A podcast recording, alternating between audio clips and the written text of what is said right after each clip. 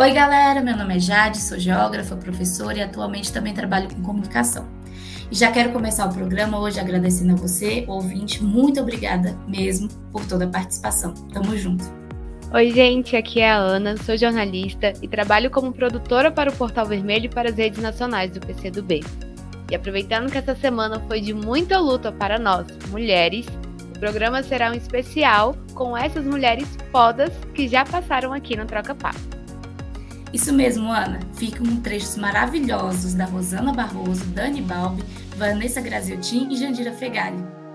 E a gente aproveita o momento para reiterar o convite para todas as mulheres de luta do Brasil para participar do nosso podcast. A gente quer entrevistar vocês, então é só colar.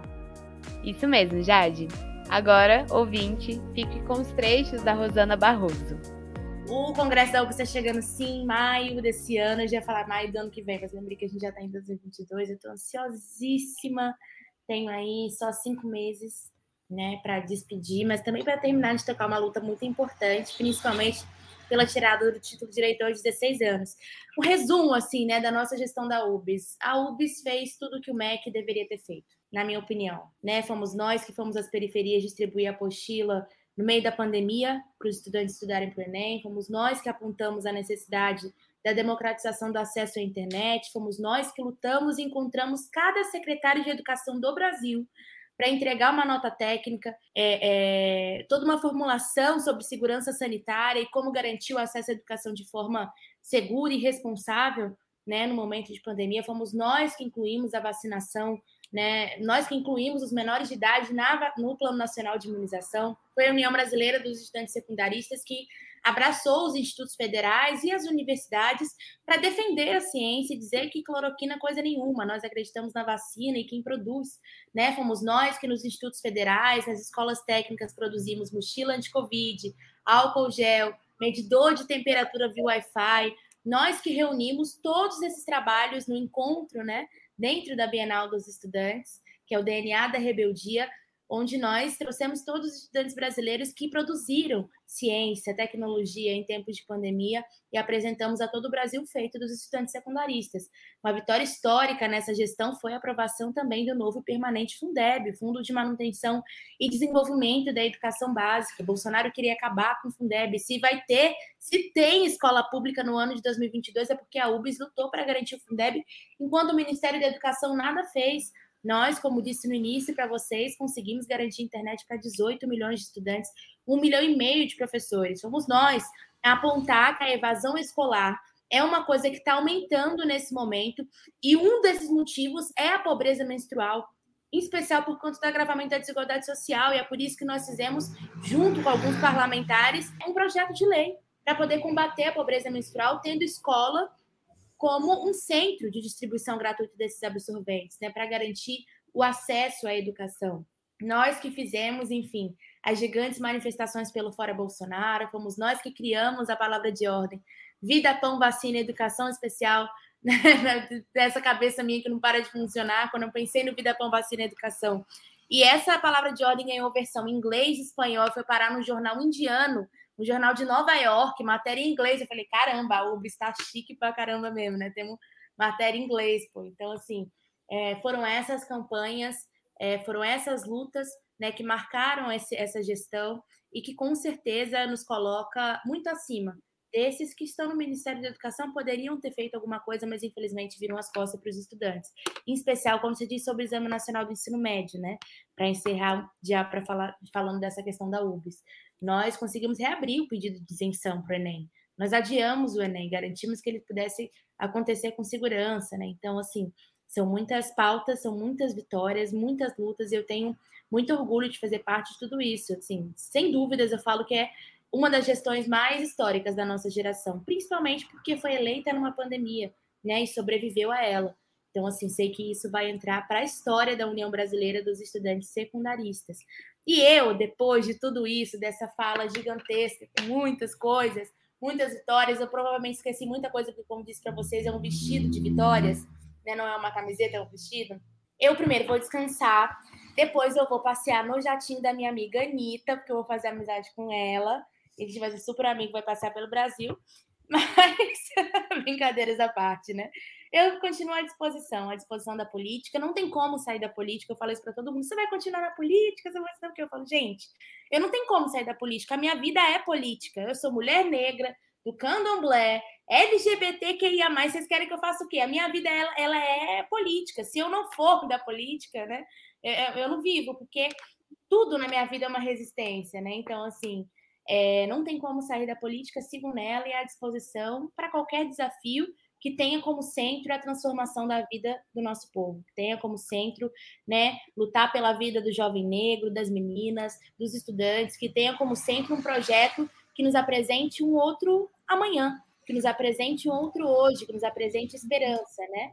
E como boa comunista que sou, sigo à disposição do Partido Comunista do Brasil, né, da nossa juventude aguerrida, da União da Juventude Socialista. Então, todo mundo que me pergunta o que eu vou fazer, vai continuar na política? Vou, gente, porque a minha vida, ela é política, né? Então, então talvez teremos uma deputada aí no futuro. Já tem primeiro voto da Jade, então, né? É, eu voto, eu voto. Pode contar comigo. Mas se a Anitta estiver me ouvindo, quiser me chamar para dar uma volta aí no jatinho dela, eu também topo, né? Porque, enfim, dias de luta e dias de glória. Agora a gente vai ouvir Dani Balbi. É, eu encontro a luta no movimento LGBT um pouco tarde, né? É, porque eu acho que a pauta pelos direitos civis da população LGBTQIA+, ela vem se politizando nos últimos 15 anos, talvez, mas com força nos últimos 10 e provavelmente menos.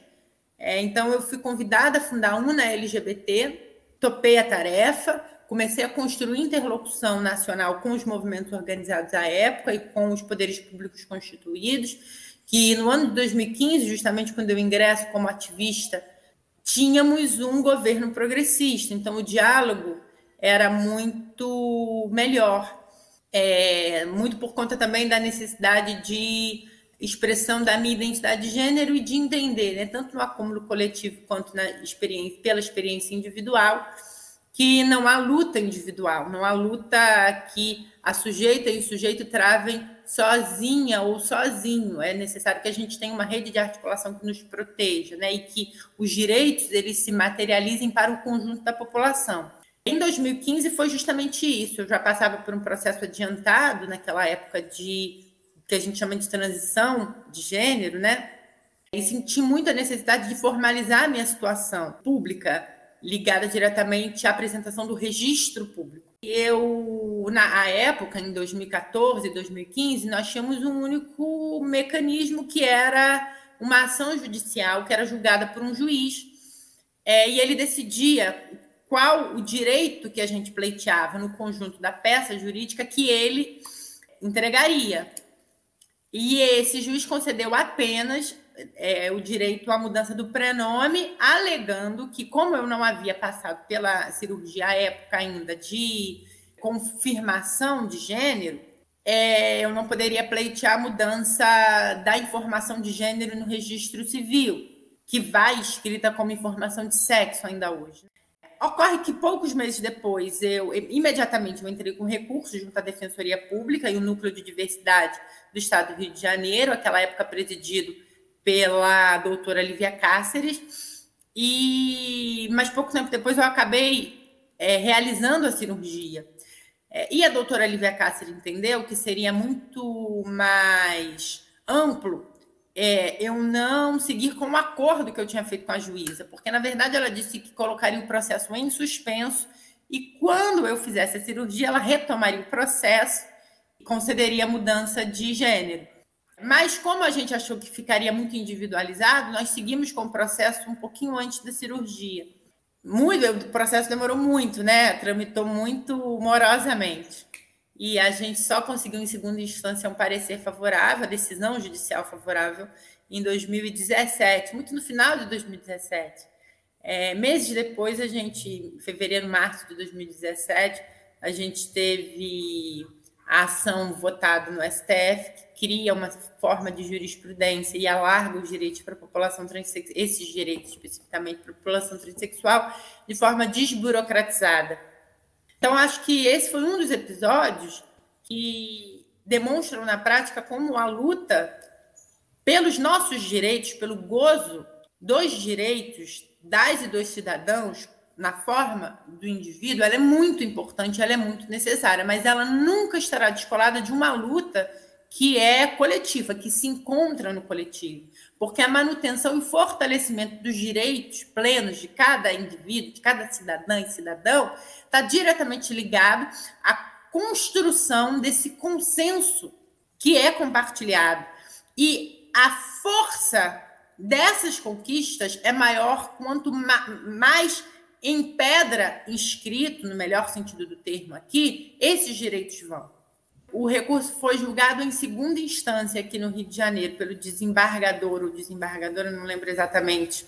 Acho que foi um juiz, na verdade. Um juiz uhum. julgou em segunda instância, não sei exatamente. Mas demorou muito tempo, demorou. É, foi é, em 2016, na verdade, eu assinei a entrada do recurso, demorou um ano e meio para que a decisão saísse e eu pudesse fazer a alteração do, da informação de gênero na, no registro de nascida viva. Excelente fala da Dani Balbi. Vamos escutar um pouquinho da Vanessa Graziotin. Derrotar Bolsonaro. Esse deve ser o nosso mau projeto, a nossa maior meta. Sabe por quê? Porque a gente luta pelos direitos das mulheres, a gente luta contra a discriminação, a gente quer combater a pobreza, a fome, porque nunca é, né, tá muito, olha, hoje em dia é muito difícil de sobreviver para a maioria das pessoas, porque a gente vai ao supermercado é, com 100 reais você não compra nem um quarto de um carrinho, né? não enche nem um quarto do carrinho. Botar gasolina, é sete reais o litro, o botijão de gás ah, não está mais acessível às famílias, as pessoas estão cozinhando com lenha. Né? Então, é um momento muito difícil. E ao lado disso, do empobrecimento, do, do avanço da miséria no Brasil, a gente vê um processo de desindustrialização, de desmonte é, do nosso país, é, dos nossos potenciais, desmontes nos direitos das pessoas. Então, isso tudo tem uma forma para a gente é, lutar contra isso, é tirar o Bolsonaro, porque a gente sabe que desde 2016, quando tiraram uma presidente eleita, e aquilo não foi impeachment, e quem diz isso não somos nós mais, já é quase a totalidade dos ministros do Supremo, ou seja, porque de fato ali foi uma grande armação política não só contra a mulher, mas contra um projeto de país. Um projeto de país, aí muita gente diz, mas por que, que eles eram contra se os banqueiros estavam ganhando dinheiro, os ricos estavam ficando mais ricos?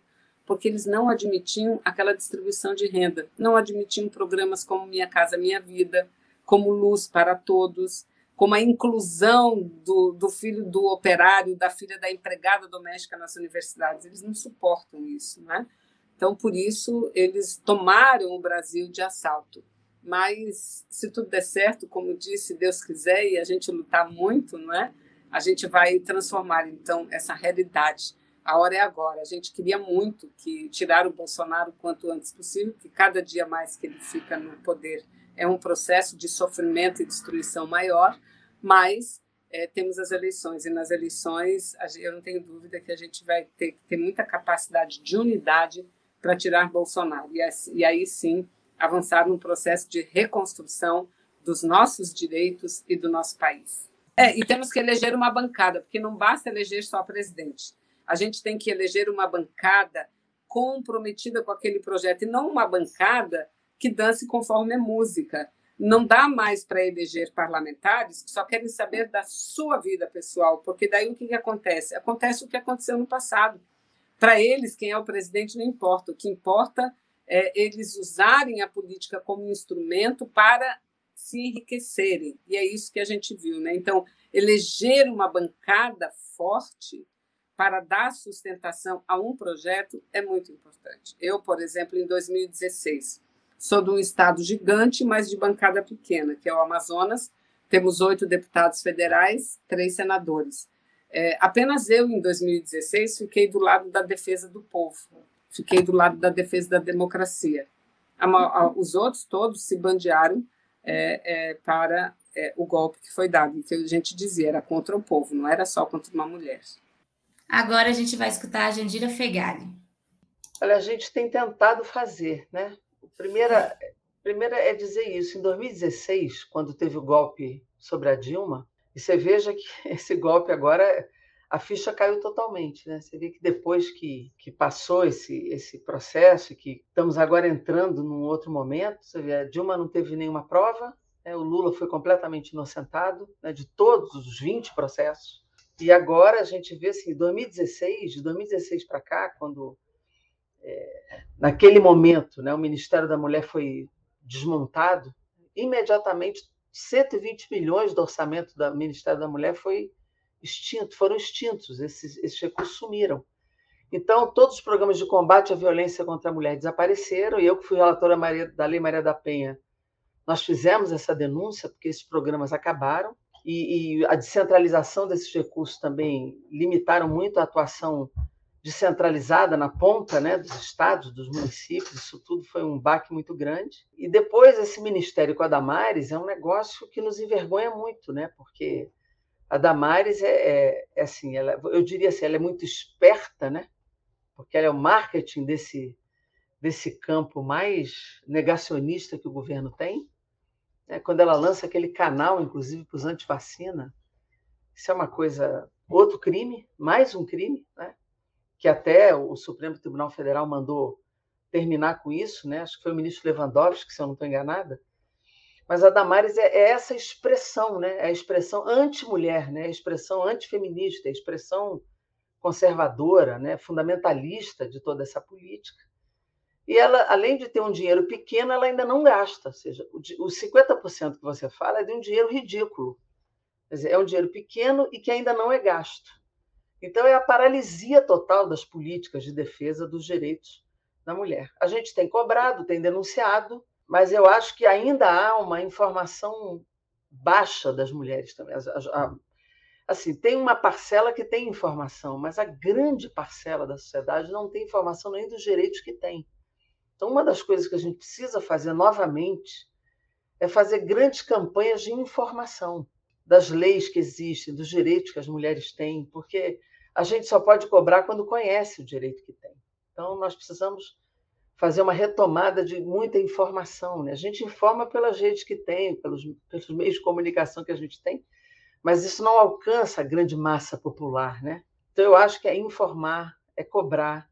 A gente teve uma época aqui que fez o que a gente chamou de roteiro feminino do poder, de procurar as mulheres do Poder Judiciário, as mulheres que estão em espaços de poder, para ver se esses poderes também cumprem né, a legislação existente. Mas a gente precisa retomar tudo isso. A bancada feminina aqui tem tentado também atuar, conquistar mais legislações. A gente aprovou ano passado 65 novas leis. Nem todas são como a gente gostaria que fosse, né? mas aqui também há uma correlação de forças dentro do Congresso. Né? Nem toda bancada é de esquerda né? mas a gente tentando avançar. Essa lei dos planos de saúde que nós aprovamos há muitos anos, ela já beneficiou muitas mulheres, né? obrigando o plano de saúde, já tinha para o SUS e nós fizemos para os planos também. Isso já beneficiou muitas mulheres, né? de fazer a prótese na hora da retirada da mama por causa do câncer. Isso, esse benefício é muito gratificante, né? porque não é uma questão estética, é muito mais do que isso né? a plenitude da mulher, né? psicológica, é, da sensualidade, é tudo isso, é todo o significado da autoestima. Então, isso foi, foi uma lei que recuperou muito. Né? E tem outras leis que a gente fez aqui também, agora na pandemia para gestantes, que as gestantes foram. Brasil teve o vergonhoso campeonato de morte de grávidas na, na pandemia. Então, a gente tem feito leis, tem conquistado muitos direitos, e isso precisa ser mais divulgado e mais cobrado o cumprimento dessas leis. Mas a gente tem trabalhado intensamente aqui na questão de gênero e espero que um novo governo tenha um ministério que de fato atue, que a gente consiga de fato retomar esses programas, essas campanhas de informação, que as mulheres voltem a ser pauta relevante no país para um novo projeto do campo popular, né? Porque de fato a gente tem perdido muita coisa. A gente gostaria de agradecer a participação de cada mulher que já pisou aqui no Troca Papo. A gente quer receber mais mulheres e a gente sabe a dificuldade que é ser mulher hoje no Brasil, principalmente de vários retrocessos do governo Bolsonaro. Então, é o nosso muito obrigada e o nosso convite a todas as mulheres que quiserem colar no Troca Papo. Isso mesmo. Quero agradecer pela participação mais que especial de cada uma dessas mulheres. Obrigada pela luta de vocês. Sabemos que mulheres cis e trans carregam vários fardos nas costas em uma sociedade patriarcal determina papéis de gêneros específicos e por aí vai. Então, a gente se encontra semana que vem, toda sexta, às 14 horas.